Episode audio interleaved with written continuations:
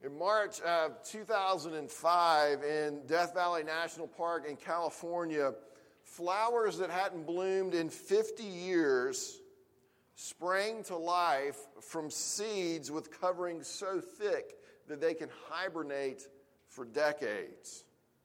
Why? Why, after years of lying dormant, did these seeds pop open and burst to life and have this incredible bloom there in the desert? Because that winter, the desert received 3 times the normal amount of rain. And it was just what those seeds were waiting for. In 2015, the same thing happened in a desert in northern Chile. It had been desolate and dry and colorless. And then all of a sudden, it sprang to life. Sometimes as your pastor, I get caught up in writing sermons and leading Bible studies and taking care of budgets and making plans and buying signs for our summer location. And everything just seems like it's humming along. Everything's good. But then I get that call to come to the hospital. Or I sit down with somebody at lunch and listen to their story. Or I stop to pray. And I'm reminded that many of us at one time or the other, even now, are going through these deserts in our lives, dealing with a health issue, dealing with family stresses, dealing with work stresses, dealing with kids who won't sleep, dealing with people who just won't do what they're supposed to do. And we haven't given up hope yet. We still hope that desert of our life is going to break out in blooms and be beautiful and wonderful again. But when, right? That's where we're stuck. It's like when we keep waiting and waiting and waiting for something to happen, for something to change. So what we're going to do this morning is we're just going to look at the reality of that desert waiting and then talk about what God is doing in the midst of that.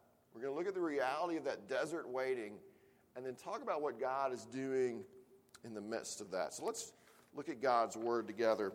Mark chapter 5, starting in verse 21. And when Jesus had crossed again in the boat to the other side, a great crowd gathered about him, and he was beside the sea.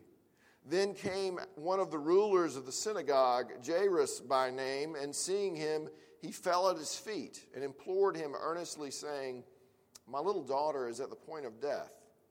Come and lay your hands on her, so that she may be made well and live." And he went with him. And a great crowd followed him and thronged about him. And there was a woman who had had a discharge of blood for 12 years, and who had suffered much under many physicians, and had spent all that she had, and was no better, but rather grew worse. She had heard the reports about Jesus and came up behind him in the crowd and touched his garment. For she said, "If I touch even his garments, I will be made well." And immediately the flow of blood dried up, and she felt in her body that she was healed of her disease. And Jesus, perceiving in himself that power had gone out from him, immediately turned about in the crowd and said, "Who touched my garments?" And his disciples said to him, "You see the crowd pressing around you, and yet you say, 'Who touched me?'" And he looked around to see who had done it. But the woman, knowing what had happened to her, came in fear and trembling and fell down before him and told him the whole truth. And he said to her, "Daughter, your faith has made you well. Go in peace and be healed of your disease." While he was still speaking, there came from the ruler's house some who said, "Your daughter is dead. Why trouble the teacher any further?" But overhearing what they said, Jesus said to the ruler of the synagogue, "Do not fear, only believe." And he allowed no one to follow him except Peter and James and John, the brother of James. They came to the house of the ruler of the synagogue, and Jesus saw a commotion, people weeping and wailing loudly. And when he had entered, he said to them, "Why are you making a commotion and weeping? The child is not dead, but sleeping." And they laughed at him. But he put them all outside and took the child's father and mother and those who were with him and went in where the girl was. Taking her by the hand, he said to her, "Talitha Kumai," which means, "Little girl, I say to you, arise. And immediately the girl got up and began walking, for she was 12 years of age. And they were immediately overcome with amazement. And he strictly charged them that no one should know this, and told them to give her something to eat. Let's pray together. Father, thank you for the scriptures. Thank you for the time to sit and think about them this morning. Help us to understand and to believe and to trust you as a result of what we hear here. We ask it in Jesus' name. Amen. Well, the first thing I want to talk about briefly in this is just the reality that we all experience of this waiting in the desert. I've always heard that the traffic jams going out of Charleston when everybody was trying to leave prior to Hurricane Hugo many years ago were unbelievable. In fact, I'm told by one of my friends that they were so bad that people were stopped on the interstate and they got out and they were doing the dances from Zoolander on the side of the interstate just to kill time. The only thing close to that I've ever been in was in a traffic jam with Susan once on I-65 in Alabama, where everybody was literally just gave up and was milling about on the side of the interstate. Like, we're not going anywhere anytime soon. You've all probably been in something like that. Waiting. You know the weight of sitting in a traffic delay. That's true also in life, though. Just in everyday existence, there's this waiting that we go through where we feel like we're just trapped in the desert, where there's no water, where nothing seems to be blooming. And that's a real experience that we have. The woman in our story this morning had spent 12 years waiting in the desert, 12 years suffering, 12 years going from doctor to doctor who seemed to only be making things worse. 12 years being ceremonially unclean, being an outcast. 12 years in which she had gone through all of her money looking for a cure for her disease, and she wasn't any better. In fact, she was just worse. We also meet in this story a man named Jairus, which I think is a good name for a rapper, but in any event, Jairus had never experienced anything like that. He was a respected man. When he said jump, people said how high. But now his 12-year-old daughter was dying. And so in desperation, he had asked Jesus to do something about this. And Jesus had agreed. But now she's dying and they got to get there. But now they've just stopped in the middle of the street and they're having this discussion in front of everybody. Jesus is stopped and he's looking for this woman who has touched him. Well, how do you think you would feel if you were Jairus at this point? How long do you think it felt like you were standing there, waiting for Jesus to go and to tend to your dying daughter? 2 minutes? 12 minutes? Probably seemed like 12 years to Jairus. 12 years in the desert. 12 years waiting for God to act. Some of us may be there now. You may be there now. Waiting in the desert. And I think we need to know, some of the things we need to be reminded of in the midst of this is that you're not necessarily there because of sin. You're not necessarily there because you made a wrong choice. You're not there because God is mad at you. You may be there because of somebody else's sin. You may be there because of reasons that only God knows. But these delays in the desert, they are part of life in a fallen world. They don't mean that God doesn't love you. They don't mean that you're just not lucky or that your life is pointless. They can actually even be the thing that God is using in your life where he's preparing you to bloom, where he's preparing you to flourish, where he's preparing you to know real joy. A few years back, Susan planted some roses outside our kitchen window just above our pool, and she was really excited about how beautiful these roses were going to be. There was eager expectation in the Kendrick household of roses. But then nothing happened, and nothing happened, and nothing happened. And then finally she said, this past winter, I'm going to dig those roses up. They're just not going to bloom there. That's not a good spot for them. And then this year, bam, that's the sound roses make when they bloom. You have to listen very closely. Then this year, these roses just sprang to life. I mean, it's the most beautiful roses, most beautiful display of blooms that I've ever seen.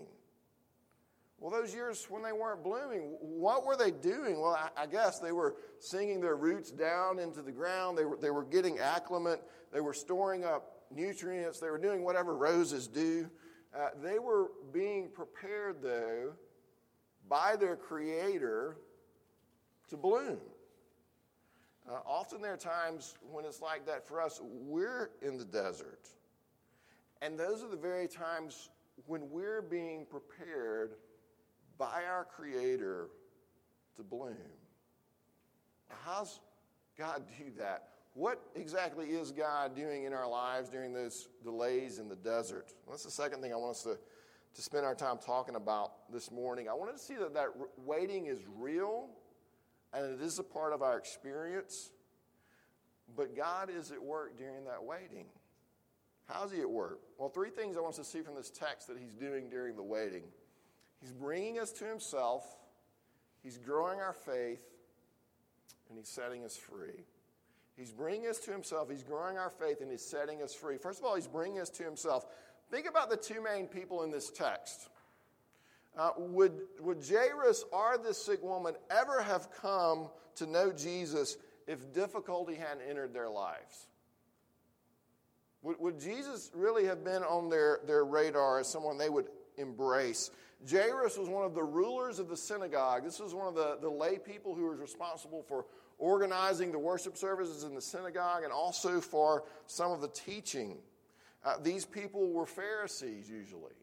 And so Jairus was busy living a respectable, orderly, religious life. And he was a part of this group of people who really had no use for Jesus. If you've been paying attention to the Gospel of Mark, he was a part of the leaders, and they had no use for Jesus. He was fine. If you ask him how he was doing, I'm fine, everything's great, until the day when his daughter is close to death, and then he runs. And he throws himself at the feet of Jesus in this act of desperate faith. The woman in the story had suffered with a discharge of blood for 12 years, and that means what you think it means. She wouldn't have been allowed into the section of the temple that was reserved for women. She would have been required to let others know that she was unclean so that they could avoid coming into contact with her and becoming ceremonially unclean themselves. She was an isolated outcast who came up behind Jesus in the midst of the crowd and touched his garments in this desperate act of faith, thinking, if I just touch him, if I just touch the clothes he's wearing, then maybe that'll make me well. I think this is probably what faith feels like in its beginning steps. It's this desperate crying out to Jesus because you know that there's nobody else that can do anything for you. Well, that's a hard place to get to, isn't it? It's a hard place to get to of finally giving up on all of your own resources and casting yourself on Jesus. The expression my dad always used for giving up was he would say calf rope. And calf like a baby cow. I'm teaching you some Southern Alabama English this morning. All right, the calf rope. And so like if you were arm wrestling and you wanted to give up, you would holler calf rope. All right, that's what you would do. That's how you expressed giving up. That's hard place for us to get to. Say, I give up calf rope. I give up on this and come to Jesus. 2006, Tiger Woods had won a bunch of golf tournaments at that point. He won the 2006 Buick Invitational. And 3 months after that, his dad, Earl Woods, died. And Tiger Woods walked into one of these deserts of life. 25 days after his father passed away, Tiger Woods started training with the Navy SEALs. His dad had been a member of the Special Forces, and one of the Navy SEALs asked him, "What are you doing here?" And Tiger said, "My dad told me I had two paths to choose from. I'd either be a golfer or I'd be a special operations officer. And so now I'm trying to discover this path, figure out if maybe I need to go down this path." The other thing that happened in the months after Tiger Woods' dad died was that the extramarital affairs that everybody came to find out about, that was either when they started or when they really intensified in his life.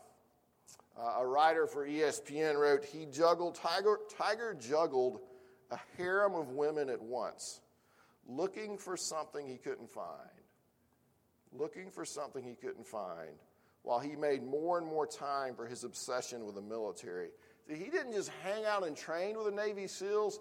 Like, he found the people that trained the Navy SEALs and started going through all that training every day, as opposed to like just training to play golf. He was bulking up. He was training to be a tough guy. He punished his body with extreme workouts. And slowly, what happened over the next few years, what we've all seen play out, was that he damaged his body and he destroyed his marriage. The false saviors of extramarital affairs and extreme fitness forcibly removed the false savior of golf. And you look at that and you wonder, if only in that desert place he could quit looking to the next thing to fix him, if only he would holler calf rope and cry out to Jesus Christ, the Savior he really needs. C.S. Lewis, in The Problem of Pain, wrote, "God whispers to us in our pleasures, he speaks in our consciences, but shouts in our pains. It is his megaphone to rouse a deaf world." In the midst of your desert place, are you turning to every savior but the Savior? Are you turning to every savior but Jesus? Or will you holler calf rope and give up and fall at the feet of Jesus? God often uses these desert experiences to set us up for just this, to bring us to the point where we'll cry out in desperation and finally come to him. What are you doing? What are you doing with your desert place? Secondly, God uses these times of waiting in the desert to grow our faith. The next delay for the woman in the story was not 12 years, but it probably felt like 12 years. She wanted to show up and kind of run in and touch Jesus' garment and then get out of there before anybody realized who she was. But Jesus stops and makes everybody look for her. Like he calls attention to her. And verse 33 says that she comes forward with fear and trembling and falls down before Jesus and tells him the whole story. That's not where she wanted to be that day. She didn't want to be standing in front of everybody telling her story. This is not a delay. This is not a wait that she had planned on. But Jesus had. And Jesus says to her, "Daughter, your faith has made you well." And the Greek word there is the same word for saved. Daughter, your faith has saved you. Your faith has saved you. Go in peace and be healed of your disease. You wanted healing and you came in faith thinking, if I just touch his clothes, you'd be okay. And Jesus is saying to her, my clothes aren't magic. My clothes aren't magic. You've been healed by your faith in me. Let me redirect that infant faith that you had in my clothes and encourage you to put it all on me. Let me show you how loved you are by calling you daughter. It's the only time Jesus ever calls anybody that in all of the Gospels. Let me set you on a new course for the rest of your life by sending you out with these words, "Go into peace." How many of us have started out with this tiny, immature faith in Jesus, maybe superficial, and it's in the delays, it's in the deserts of life where we begin to see the limits of our ability to fix things, where we confront our own sins and shortcomings, and Jesus says, come tell me your story. Come tell me your story. And he doesn't rebuke us. He doesn't correct us for being this unclean person that has come and grabbed hold of his cloak. He says to us, son, daughter, your faith has saved you. I love you. Go in peace. Can you see how that would take the tiniest faith and begin to grow that faith and to turn it into something that will blossom in our lives? But in this story, the faith of Jairus is going to grow too. In fact, I think the woman is an object lesson for him. Jesus is saying to Jairus, look, I know you just got word that your daughter died, but look at this woman. Have you seen her faith? And then Jesus says, do not fear, only believe. Do not fear, only believe. Jesus, she's dead. What are you talking about? Do not fear, only believe. Not when I'm around. She's only asleep. Why did Jesus put Jairus through this? Maybe the reason Jesus put Jairus through this was so that he could see that he didn't just need a faith healer to come and take care of his daughter. The leader of the synagogue needed to know the Messiah who could raise the dead. And this is what Jesus' way of saying to Jairus, I'm he. I'm the Messiah that brings resurrection life that not only your daughter needs, but you need as well. In other words, this isn't about just about your daughter getting well. This is about this infant faith that you have when you threw your faith, when you threw yourself at my feet, growing up and blossoming into full faith into the one who's the resurrection and the life. You know, the thing that hits me in this story is how out of control Jairus is. You know, he was used to running things. But at this point, Jesus is saying, you can't do anything about this. You can't call anybody and fix this. You can't talk to your buddies at the synagogue and get them to do anything about this. You're going to have to trust me. Right now, you're going to have to trust me. And that's a really hard place to be, isn't it? That's a really hard place to be where you're saying, wow, I've really just got to trust Jesus. It's really hard to trust Jesus when the doctors don't know what to do. When there are not any dietary things you can change to fix things. It's hard to trust Jesus with our children when the world seems like it's trying to pull them away from us. It's hard to trust Jesus with our futures. It's hard to trust Jesus enough with our money, enough not to be stingy or not to be a workaholic. And we find ourselves saying, Jesus, I know you say, don't fear, only believe. But really, we both know this whole thing is going to fall apart if I'm not there. We know that. It's so hard for us to trust him.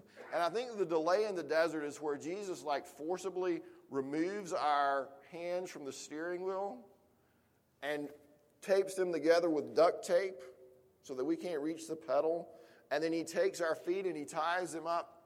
Excuse me, the steering wheel. Then he takes our feet and he ties them up so that they can't reach the pedals. And I think he does that, and then he looks at us and smiles and says, now will you quit trying to drive? Now will you quit trying to drive? I've got this. And see, your faith can't grow. My faith can't grow if in that moment we then proceed to try to grab the steering wheel with our teeth and say, I'm going to drive, dang it. And it's like we think Jesus is a 15-year-old with a learner's permit. I'm not going to trust you in this car yet. He can do it. He can drive. We have to trust him in it. And so he says, don't fear, only believe. And it's one of the hardest things he'll ever call you to do. Number 3, God uses the delay of the desert to bring people to faith He uses the delay of the desert, the waiting of the desert to grow our faith. And finally, he uses these waits in the desert to set us free. What was Jairus freed from? I think Jairus was disabused of the notion that his power could fix everything. He was freed to see that it wasn't about him, but it was about the resurrection power of Jesus Christ. Perhaps even freed of his fear of death, as he saw his daughter raised from the dead and then sees Jesus raised from the dead himself. But what about the unclean woman? She was freed that day from a lifetime of shame. She was freed that day from a lifetime of being the unclean one, a lifetime of being on the outside looking in. Jesus is saying to her daughter, you want to be healed and then you want to slink away, but I'm going to remove your shame, and I'm going to restore your dignity so that you don't have to hide your face anymore, so that you don't have to slink around anymore. You're my daughter, and I want everybody here to know that you've been made clean. At the very beginning of Les Mis, Jean Valjean is released from prison. He's paroled, he's free, and the prison warden, Javert, makes sure to look at him and to say to him, you're not free. You're not really free. You're leaving here, but you'll always be prisoner 24601. Wherever you go, you're going to carry this letter of shame with you. You're a prisoner 24601, and everybody will have to know that, and you will always have to bear that. And part of what has to happen over the course of Les Mis is Jean Valjean has to wrestle with that, and he has to overcome this idea of simply being condemned 24601 and understand that he is forgiven Jean Valjean. That is who he is now. He is no longer simply 24601. He has to come to this place where he realizes he doesn't have to bear the shame any longer. But that doesn't happen easily, does it? That doesn't usually happen overnight. There are deserts to go through. There are delays. But that desert is often that place where we own up to who we are and we hear Jesus say to us, that's who you were. Now you're my daughter. Now you're my son. Will you believe that? Will you believe me? Jesus has to work the gospel into us, and he has to say that to us over and over again. Daughter, your faith has saved you. It really has. Your faith has saved you. Now go into peace. I imagine that there are many of us who are carrying around shame, that the words that we've heard spoken over us are 24601. And we think, I'll always be the adulterer. I'll always be the one who embarrassed the family. I'll always be the not-so-smart one. I'll always be the unattractive one. I'll always be the son of a worthless father. I'll always be unclean. And Jesus comes to us again and again, and he says, don't you realize what your faith in me has gained you? It's gained you a new name. You're not 24601 anymore. You're my daughter. You're my son. Tell the world your story. You were unclean, but that's not who you are anymore.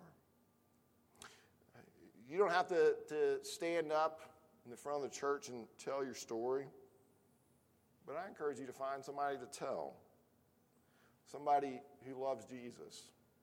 Somebody can hear that unclean about you and say to you, that's who you were, but that's not who you are any longer. You are no longer 24601. You're a daughter of the King. You're a son of the King. He's removed your shame. He's brought you into life. Now go into peace. Go into peace.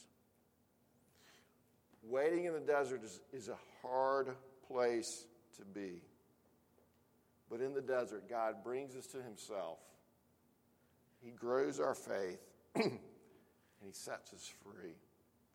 Waiting in the desert is where God prepares his children to bloom. Behold, as the eyes of servants look to the hand of their master, as the eyes of a maidservant to the hand of her mistress, So our eyes look to the Lord our God till he has mercy upon us. I wait for the Lord. My soul waits, and in his word I hope. My soul waits for the Lord more than watchmen for the morning. More than watchmen for the morning. Let's pray together. Father, I pray that you would be with us in those desert places where we wait, and that you would cause us to turn to you and to cry out and to wait patiently. Help us not to fear, but help us to trust you and to believe. We ask it in Jesus' name. Amen.